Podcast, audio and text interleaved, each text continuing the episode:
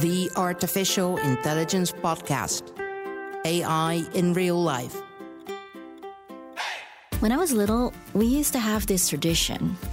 Right after dinner, for 30 minutes or so, me, my mom, and my dad would break out my dad's vintage Duplo set. You know Duplo? It's like Lego, but with huge blocks. Aimed at really young kids, or in my case, really uncoordinated kids. Anyway, my mom had this book called Monuments of the World, and we'd browse through it and pick anything a pyramid, a bridge, a church, and then we'd spend months trying to recreate it in Duplo. With varying degrees of success, honestly, because Duplo isn't really suited to create shapes other than, you know, squares or rectangles. Not always perfect, but we could build almost anything from Duplo. Imagine if this were possible with AI. My name is Liao Wang, and in this episode, I'm joined by Bruno Jakic, who released his first piece of software to the public when he was 17. Remember what you were doing when you were 17? Yeah, let's not talk about that. Later in 2007, Bruno started AI Applied with the intention of using AI to solve real problems. Kind of what all of us are trying to do right now, except he thought of it 10 years before the rest of us. He's here to share his view on AI, which is an out of the box, creative one. To me, Bruno is not just an AI scientist or engineer, but an AI artist. Um, I came to the Netherlands when I was 11 years old, actually, as a refugee from Bosnia, together with my parents. Um, a, a, year later, we were finally allowed to stay here for a protracted period of time. So that was just before uh, or at the start of school holidays. Mm-hmm. So uh, I didn't go to school. I didn't know any language. I didn't have any friends uh, in my new environment. So I was extremely bored. Yeah. Um, and my parents uh, bought me a very old computer, which was an Atari 800 XE from 1987. um, and you know, I could probably tell you a story about that that would last two hours, but I shouldn't. Uh, so, because I had a lot of time and I had nothing to do, I taught myself programming. And uh, this was something that I enjoyed extremely much. And you were 11. Uh, 12 by that time. 12. Yeah, oh, that's, that's right. way yeah, better. yeah. yeah. So uh, yeah, I mean, uh, the, the, machine and I had a connection, you could say. And uh, once I started going to high school, where they had modern PCs, uh, you know, I started improving my skills on infrastructure that wasn't entirely mine, mm-hmm. Uh, but that nevertheless um, I could increasingly well control. Yeah. Uh, to the frustration of our systems administrator, uh, to be honest. Uh, it's also, by the way, where I met uh, my best friend and business partner, Mark. Yeah. So we've been friends for 22, three years now. Uh, and um, I also had a paper route at a time, which really taught me that I didn't want to work in a company where other people were making decisions for me. You know, I wanted to do something creative and be able to break out. So you were 12 when you learned programming. Yeah. You were maybe like 15, 16 when you decided I'm going to start my own business. That's right. And then you ended up in artificial intelligence. That's right. Um, I um, I started studying computer science at the University of Amsterdam when I was 18, and I also started freelancing, so just building systems uh, for people uh, websites, stuff like that. Uh, and after two or three months of computer science, I realized that that's not something that I want to be doing for the rest of my life mm-hmm. because it was very theoretical and it was much less about applications and much more about you know the inherent technology. Um, so uh, scanning through the curriculum of uh, adjacent fields, I found artificial intelligence, and I thought this is exactly what I want to be doing uh, because you know it's all focused on applications and it's actually focused on novel applications where pretty much every time that you do something it is novel. It is something that nobody has done before. And this was 15 years ago? Uh, this was um, 17 18 years ago. So, yeah. so what was ai back then?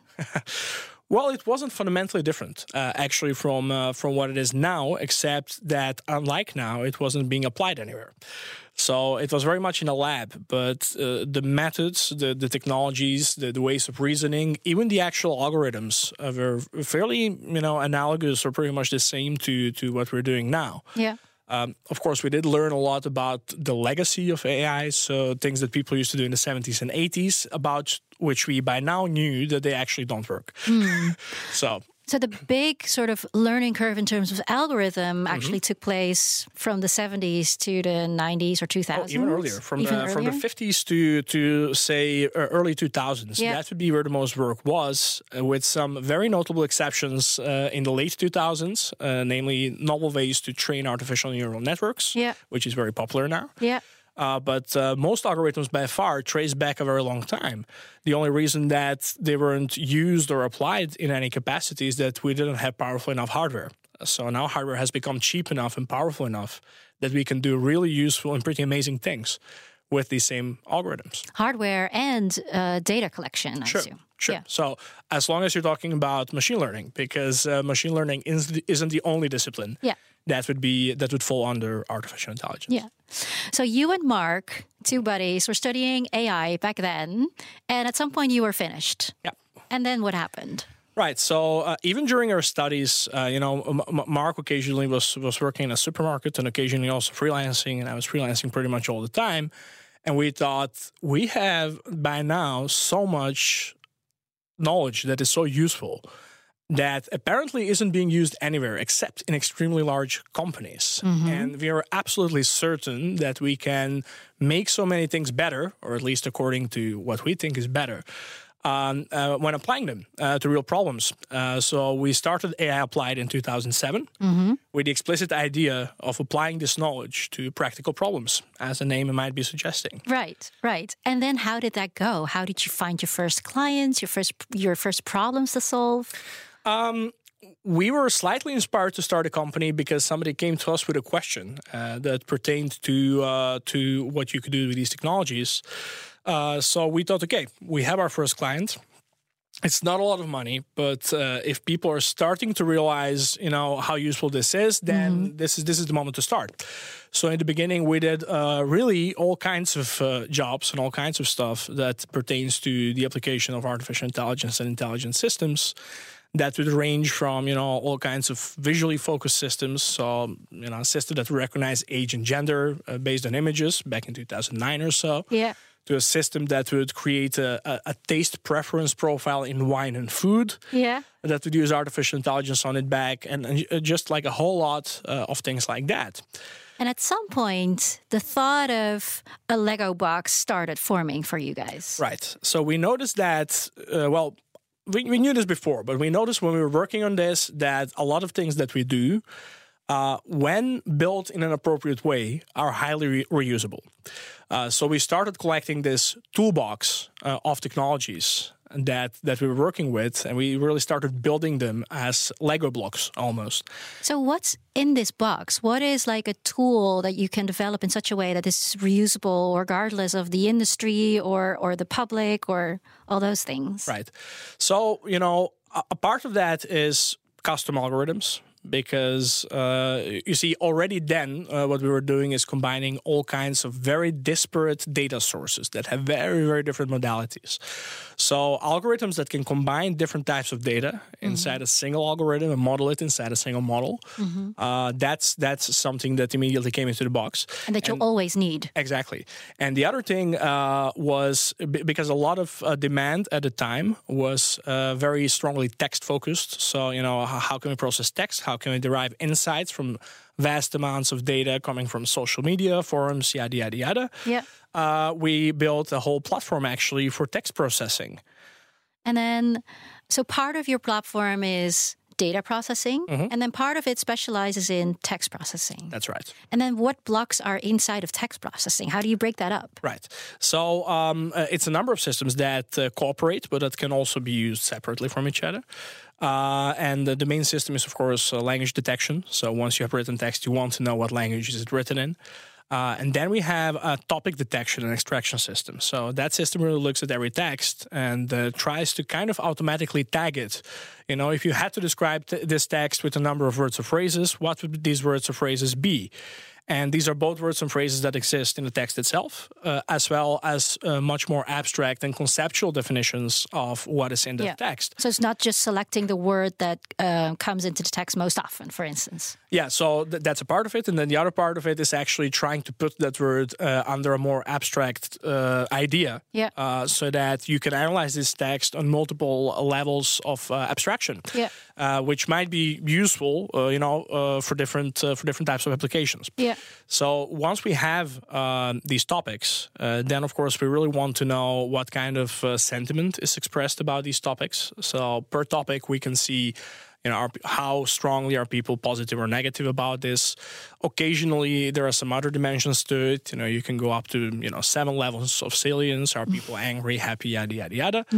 Um, and then uh, another thing that uh, appeared to be fairly necessary was uh, detecting uh, something about the person who wrote the text. So mainly uh, gender and their age. And we also built a system that is able to estimate this just from the text itself. So how do you do that? Um, yeah, so that's a great question. Um, if you're talking about age, uh, you know, different generations tend to have language use that uh, kind of uh, tells you something about what generation they belong to. And that is not only because they might have their own unique words and phrases, but also because they might be using certain words and phrases that everybody uses uh, in d- differing levels. Right. And then again, there are two aspects to that. So uh, th- there is uh, what we call topical language use. So when you're 16, you might be more prone to use the current street slang than when you're, say, 50. Uh, but some of the street slang of when you were 16 actually carries over and keeps Yeah. following your generation. So the system is basic, uh, basically able to model both things. Yeah. So I talk differently now than 20 years ago, Right. but people my age talk differently now than 20 years ago Right. also. Those are the things you're you're Exactly. taking into account. Exactly. And how do you train this algorithm because it's supposed to be general if it's a Lego box, right? So That's so what's that general data set that you That's use? right. So uh, we, we have chosen to do probably one of the hardest things uh, when you're training text uh, recognition I think algorithms. so. Um, and uh, we mined uh, tens of millions of messages from Twitter. Uh, for instance, with all kinds of smileys, etc., that would provide us very, very weak signals, and also, you know, very dirty language, a language that is full of abbreviations, a language that is full of slang, a language that is full of, of typing errors. So you thought if we can analyze Twitter, we can analyze anything. Exactly, exactly. Because it's very short messages. So usually for computers, it's very difficult to uh, recognize the meaning of a very short message. It's easier when you have more data. Um, so if we if we can build a system that can perform fairly well on Twitter, then it's likely to perform very well on any other task. And Is that true though? Because I think one thing that we've seen is that, for instance, analyzing short pieces of text is actually completely different from analyzing long pieces of text. So part of it generalizes, but part of it also doesn't. Right. So actually, there are multiple dimensions to that because another dimension is topicality and context. So, you know, you, you cannot just willy nilly take a Twitter train system and apply it to any problem. But um, if you consider a long text and a formal text uh, as, a, as a collection of sentences, and if you decide to process your tweets as sentences as well, then you have established, uh, you know, a, common measure that is applicable across uh, these different lengths of text. So that's really not much of a problem. Uh, topicality is a different thing entirely. So once you have a system that is trained, uh, say on Twitter, which is extremely general and can be about any topic, Yeah. uh, and if you want to apply it with very high accuracy to a very, very particular area, Yeah. then you do need to perform a little bit of fine tuning and retraining. Yeah. So we have built our infrastructure in a Lego box uh, in such a way that it can actually work with uh, different models. So we can take our basic model, we can adapt it to a specific task, and then without changing the infrastructure, we can improve the quality of the output, but only when it's necessary. And how do you look, for instance, at the big boys like Microsoft Azure that are now also starting to build these Lego boxes very similar to yours, right? Data processing, data analyzing, infrastructure, plug and play. Right. Well, I think that they're making the same assumption that we made when we started out, which was that we could just publish these services and have people use them.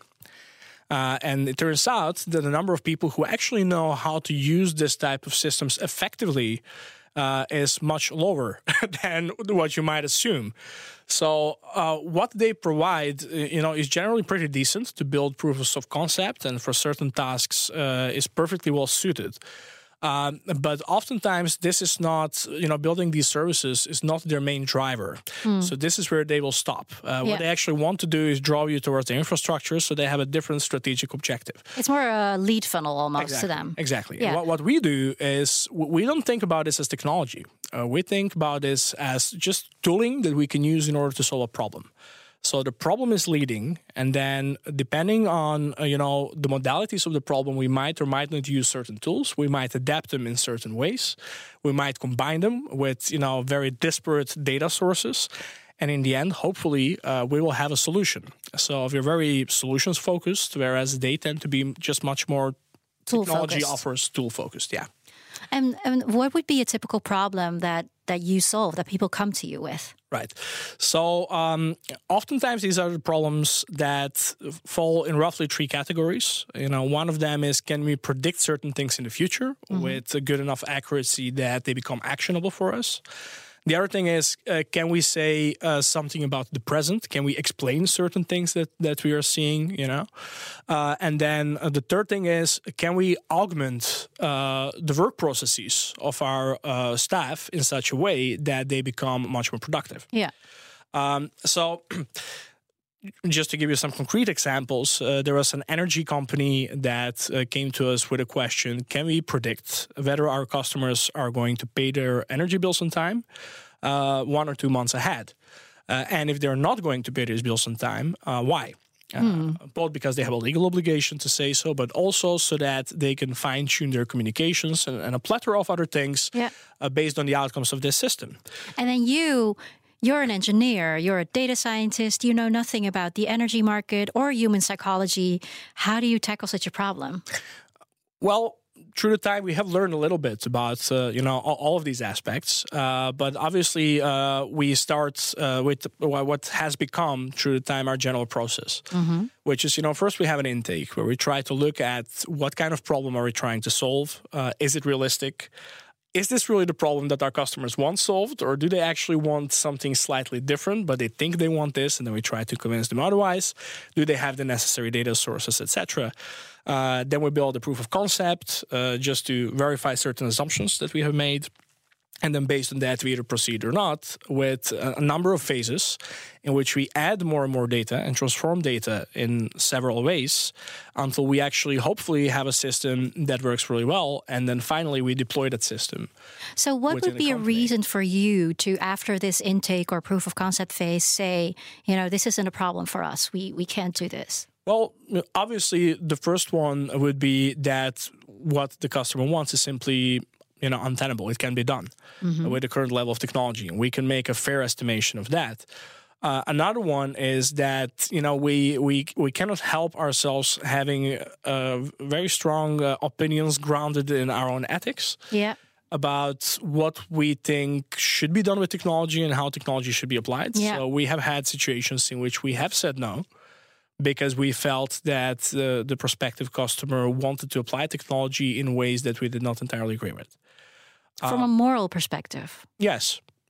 Um, and then finally, uh, of course, if they want something and it can be done, but they don't have the data for it, and we cannot think of other data sources that we could find, obtain, and link in order to provide sufficient data, Yeah. Uh, then it's also a no, but it's a provisional no. So we can give an advice on if you start collecting this data, how much time would you need uh, before you actually are ready for us to start with this? So, in this case of the energy company, you passed, or they passed Yeah. maybe, the intake. Right. Um, then how do you start? Right. So we started by collecting their internal data, uh, which in their case, and, and this is a very nice case because it illustrates, you know, very nicely what we do. Um, uh, it, it was very sparse, so there were a lot of records. You know, a lot like they had tens of millions of records about uh, past payment behavior of people, etc. Uh, but they had just a very few dimensions of data. So, uh, you know, th- there wasn't a lot of information in it actually for the system to work with. They didn't really know much about their customers. Is that what you're Uh, saying? No, exactly, exactly. Uh, and of course, data was in disparate systems, so we first had to bring them together. But you had a module for that in your Lego box? Yes, we did. Yes, we did. So uh, the thing, the, the way we proceeded uh, after building this initial model and establishing a baseline. So how well does it work with just their internal data? Uh, was uh, to transform that internal data into additional derivational data with like tiny machine learning models that make certain predictions, which you then can take with you for further predictions. And then uh, by adding external information. So the first uh, external data source that we used was the uh, CBS database. So that's the Dutch Central Bureau for Statistics. Mm-hmm. That has all kinds of information about neighborhoods.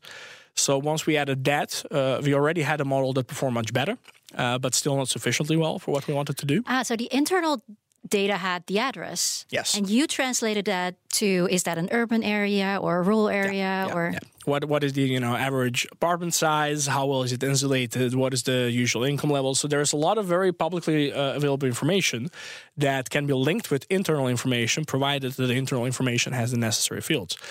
Um, and then uh, even after that, the system didn't perform quite as well as it was expected to. So we were in a bit of a pickle, right? And what we thought was, well, uh, we, we have a hunch, a belief, if you wish, that nothing happens outside of a context. And uh, the context for the, the, the payment of bills might be, you know, the world situation. And the, the idea was just basically, if we have an economic crisis, then we know for a fact that people are going uh, to pay their bills with a lower frequency than uh, if there is no economic crisis and everything goes well economically. and is that something that you and Mark come up with? Yeah. that is something that Mark and I come up with. Yeah. So. yeah. So um, uh, what we what we thought was okay. So we can think of this one, but there might be thousands of other things that are happening in the world that might be influencing people's psychology that might result in in good or bad payment behavior. So we started looking for a way to create a very very rough model, but a very broad model uh, of factors that could be influencing this. And we thought, well, there is nothing that describes the world around us better in this very, very coarse way than the news. So we found a way to process the news through our language processing stack.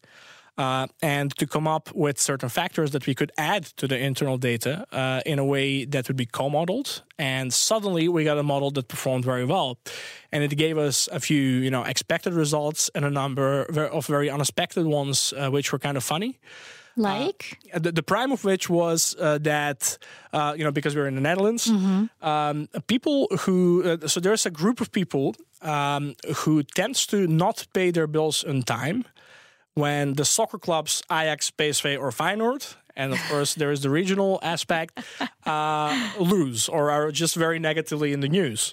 they're so the fans are so depressed they start not paying their bills. Apparently, yes, and we did not we did not uh, see it coming, if you wish. Yeah, Uh, I can but, imagine. Uh, it was uh, it was a surprising find that we that we derived from the system, and of course there were a lot of expected ones. So if there is talk about a very sharp winter, pe- people Yeah. tend to pay slightly better. Uh, if there is talk about decreasing housing prices, people actually tend to pay a little bit worse.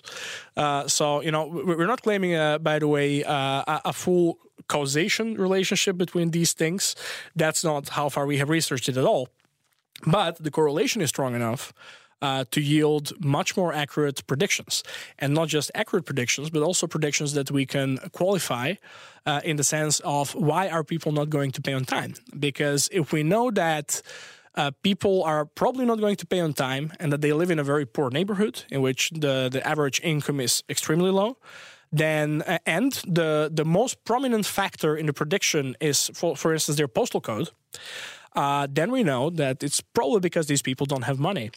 Um, if, however, uh, it is their soccer club, uh, which is the most prominent reason in, in a whole, obviously, chain of reasoning that the system applies, uh, then we know that it's probably not their income, but uh, something else. So that informs also the actions the energy company can Exactly. take. Exactly. So it, it, it makes this actionable uh, along many dimensions. So the way they wanted to use it was uh, one way was uh, optimizing communications.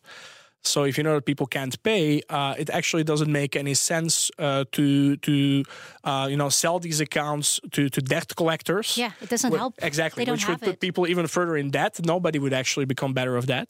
So wh- one of the things they wanted to do is stop doing that because now that they can make the distinctions, they can actually treat these people in a better way. Um, and uh, you know, on the other hand, for the people who, for instance, can pay to to write them uh, uh, what Monty Python once called a stiff letter. if you're sad because your soccer club lost, you still have to pay your energy bills. Exactly. Um, uh, and the other way was, for instance, that they could see their uh, financial risks coming, so they could insure these. So uh, even along you know strategic planning, they could do a lot of things. Um, and there there were some other uh, other initiatives that they had internally that were not 100% communicated to us, but. Uh, uh, were in the domains that couldn't be abused, according uh, according to our estimate, um, that they wanted to apply it for. So uh, you know, once you make this type of decisions actionable, uh, you can apply it in many many places, provided that your organization is ready to do so. So what's really interesting to me about what you do is how it's um, it's kind of creative AI, maybe, right? Like Yeah. you sat in a room with Mark and figured out, hey, I think the news is going to influence how people pay their energy bills. And it turned out to be true. Yeah. How does that happen in your mind? Where does that come from? Well, we try to backtrace, you know, uh, if there was no AI and we had to model people's behavior in any aspect, uh, just with, with a pen and paper, uh, you know, what type of aspects would we write down uh, that might play a role uh, in the decision process? Uh, and of course, there is a lot of deduction going on. Yeah. So uh, if your mood um, is is a factor, then you can think about but what influences your mood. And these can be very personal things, uh, and these can be very global things. So then we have to make a decision: Can we get a lot of personal data about these people? You know, we can't, and we shouldn't. Uh, but can we look at this other aspect? What is happening globally? The answer is yes. And then the deduction again goes. So how do we do that? You know, what would be data sources for it? And that's actually that's not AI. That in this case is psychology. And when solving a different problem could be biology or physics or right. so so it's extremely multi multidisciplinary what you do. That's right, and and you need you need a fairly broad, um, uh, say, area of interests uh, to do this properly, which is, I suppose, why people call us after they fail to reach their goals with some other companies. That happens quite a lot. So I can imagine because you combine so many different data sets to solve your problem that you often run into um, interesting insights, like like what you t- told me about the the soccer soccer clubs losing. Do you think? You know, do you often think about how else you could apply this? Like you, you gain so many insights about humans and our behaviors and what drives this. You could probably do much more with that than than make us pay our energy bills. Absolutely. So this type of insights, but also the pipelines for collecting and processing data also become parts of our toolkit. So the more we do, the, the larger the toolkit becomes. Occasionally, we apply these things to our own projects internally that we launch under different brands. Uh, the, the most recent one is a system that will read the news for you and recommend articles about the same subject, but written from a totally different perspective, for instance. Um, And that's now part of your toolbox. Yes, that's a part of our toolbox now. Yeah, and it actually might be a, a, a product that we will be launching in a few months. I mean, because we, already- maybe we should just buy this and stop our own. I mean, I don't even know what I'm doing anymore. Yeah, but so but our experience is that if we just open our toolbox willy nilly to people, that people usually don't know how to use it because uh, we we did do this in the past. And people very often would build the systems and then they would call us and say, oh, but it doesn't work. Yeah. And well, yes, it doesn't work because uh, essentially you took a hammer uh, and you try to eat soup with it. You know, that's not that's not the idea. So you do need quite a bit of knowledge about how to apply these technologies before you can apply them in useful ways. Well, and just like what you told me earlier about, for instance, a topic detection, that's a lot of it is generalized, but that last 20% is usually specialized. Exactly. And uh, uh, the specialized part is the one that uh, gives you the oomph, if you wish, that allows you to solve your problem usually. Yeah. Um, and and again, the same technology can be applied in a plethora of ways, um, but that's not always immediately obvious to everybody. So w- one of the other things that we did uh, was build an intent detection system.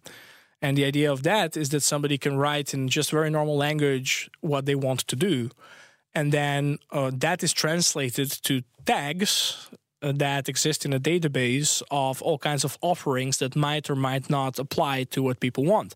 So um, this was, by the way, for for Amsterdam's tourism board. We did a little test.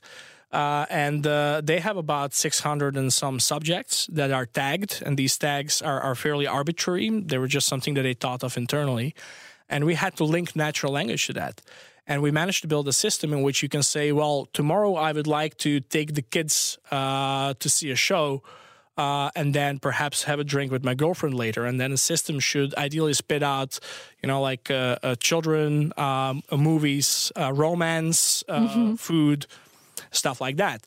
Um, so, you know, you cannot do that just by processing the text, yeah. extracting the topics, and expecting that it will work. Yeah, you do yeah. need to make a certain specific link between that internal database. Twitter's not going to help you with that. Yeah, so uh, Twitter by itself won't, but the basis of this system that actually worked very well uh, was Twitter data. So it, it used Twitter to learn something about understanding language. Uh, but then it was able to abstract this uh, yeah. multiple layers, and uh, finally, through a little piece of middleware that we built specifically for this purpose, translate it to their internal text. Yeah, but you don't have to start from scratch anymore. Exactly, and we we never we almost never have to do that, and that is the beautiful thing about it. And one thing I'm also interested in is you mentioned before that you determine or you find um, correlation, right. not causality. Right. And that is one of the big challenges of AI, right? What it does, it, it discerns patterns, but how do you know if they're predictive? And how do you know if they stay predictive because our world is changing? Yeah. So that, that's a great question. Uh, or actually, these are two great questions. uh, the first one is how do you know that it works, right? And uh, th- there are ways and metrics in which you can apply the data that you have uh, by isolating a part of it from the system so the system never gets to see it then training the system on a piece of data uh, that that you have and then applying it to the data that it has never seen before in order to see how well it performs. Yeah, so you you use part part of your data set for training and part of your data set to check if it's trained enough. Exactly, exactly. And there are very very complex ways to to do this in a way that gives you uh, a very large degree of confidence that mm-hmm. what you're doing is correct. Then the second question is how do you know that it will stay correct? And the simple answer is you don't uh, because uh, you know AI systems don't have common sense. Exactly. Unlike humans, they have no basis of reasoning beyond what you have given to them. Uh, and so far, we haven't found a way to input everything that could be known into a computer system. In fact, there is mathematical evidence that you can't do it, just can't. Uh, but I won't go there. Um, so the only thing that you can do um, is have the system constantly examine itself as well and give you an assessment uh, of its own capabilities in the light of new data. So when new data becomes available, the system can look uh, how much of this data do I know, but also how many of the connections that I have learned uh, about data in general do apply to this new data and then it can give you a certain confidence number. So the system can tell you, I'm I'm reasoning about this now, uh, but actually I'm not so sure. And at this point, you should always not quite trust the system. so if we go back to your energy example, for instance, right. that looks at all the things that happen in the news in the Netherlands in this right. case. So what if something happens in the Netherlands that's never happened before, like uh, a UFO lands? Right. We've never seen that. That's going to have a huge impact, and the system's going to be like, "Oh, UFO lands. What is that?" So right. what you're saying is your system won't know what to do with the UFO, right. but it will know something's wrong. Right. I don't understand right. this. So it will do two things. It will it will make a prediction based on what it knows. And if the UFO landing in many of its effects, because it's of course not going to be just one message, in that case, it's going to be a lot of messages, in a lot of its effects actually does look quite a lot what a system knows uh, it might give a certain degree of confidence uh, in its own decisions, but it also might say, uh, you know, this information that I've received apparently has a very large impact. Uh, but it also contains elements that I have never seen before, and therefore be on the lookout. Uh, I'm making a prediction, but I might not be entirely sure about this prediction. so please me. examine me. Yeah and then they call you again. Uh, yeah, occasionally they uh, they do call us for that. Um, but you know, anyway, in general, uh, it, it, has been our uh, find, just you know, empirically from experience, that the best systems uh, are the ones that combine humans and machines. Um, because humans um, tend to have a certain category of errors that they make, and uh, you know a certain category of disadvantages, like being relatively slow to process information, uh, which luckily for us uh, tend to be uh, exactly opposite to the ones uh, to the strengths and weaknesses of the machine. We're very complementary. Exactly. So if you can find uh, a way to fuse the two together, and usually this happens through good human machine interfaces and the setup of the whole processes around this thought, uh, that's when we actually achieve the best results. So, what is the one problem, if you could choose from everything in the world, that you would like to solve? Mm. Uh, that's a very difficult choice to make for me, you know, because there there are many many problems that I think machines could be applied to solving, um, with varying degrees of difficulty. So if I'm entirely, you know, not thinking about our uh, uh, practice and what we know, but just thinking about, you know, what is the potential of this technology, say uh, in the short term, uh, I think that we could eradicate hunger. Uh, and I think that we could do it by having these autonomous machines that would work under self-contained environments, you know, linked up to energy and water, and you could pretty much automate the food production. Uh, in the long term, uh, I am confident that we could make uh, humans not entirely necessary in the production process uh, to a very, very high degree, to a degree of 98, 99 or some percent. And of course, under ideal social and political circumstances, this would mean that we free up people to uh, do what I have been privileged enough to do, namely pursue their passions, pursue something that they really like, and try to become really good at that without having to concern themselves uh, with what you know many people still consider fairly mundane going to work every day and trying to be productive in order to make a living. So all of us will just do our hobbies all day and have food. Yeah so you know you, you have your hobbies usually to distract you from work uh, and in these case hobbies would be work because once of course, this is just futuristic thinking, but once you're in such a scenario, you're no longer competing with your fellow humans along financial lines because we don't have a situation of scarcity. We have a situation it's all of taken care of. Yeah. So uh, what you do compete with your fellow humans at uh, is the utilization of your talents and passions. How happy you are. Exactly. How happy you are, you know, how good you are at whatever, you know, painting, singing, whatever is your interest, uh, you know, just pursue that and and shine. And, uh, you know, isn't that what we ultimately all want? Haven't we heard this before? Derek of Squirrel AI also saw artificial intelligence as a path to creative freedom almost. No more obligations, no more scarcity, no more must do's, but the space to follow our passions. Bruno Jakic, AI Applied. The OG AI People have been telling each other stories since, well, the beginning of our time. One of our famous storytellers of this time, Kurt Vonnegut, held a lecture in 1995 in which he described his theory about the shapes of stories. During this, he drew some examples on a blackboard saying, There is no reason why the simple shapes of stories can be fed into computers. They are beautiful shapes. And yes, why wouldn't they? Vonnegut put the whole theory of emotional arcs in stories into graphical form. Think about story arcs like man falls into hole, man gets out of hole, and the more complex one boy meets girl, boy loses girl, boy gets girl. Story categorizing isn't something new. Aristotle did it some 2000 years before Vonnegut, and many followed.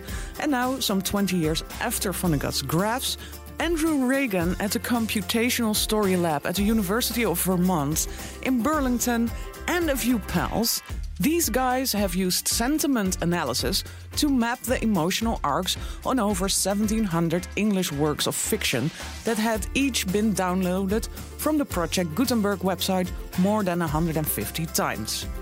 What did they get? Well, six basic emotional arcs.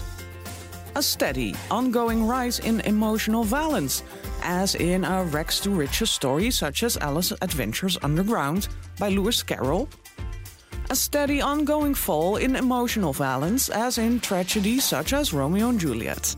A fall, then rise, such as the Man in a Hole story discussed by Vonnegut. A rise, then a fall, such as the Greek myth of Icarus.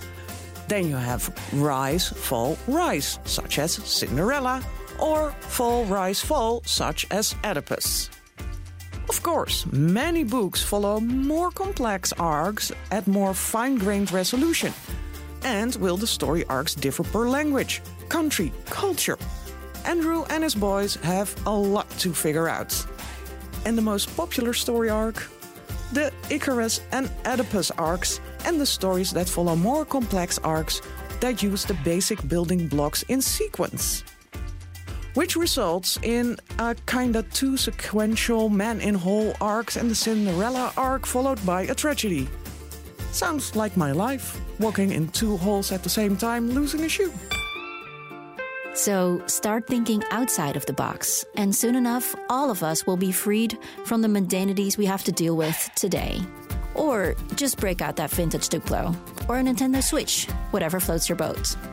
Follow me for more at bnr.nl slash AI podcast or on your favorite podcast app.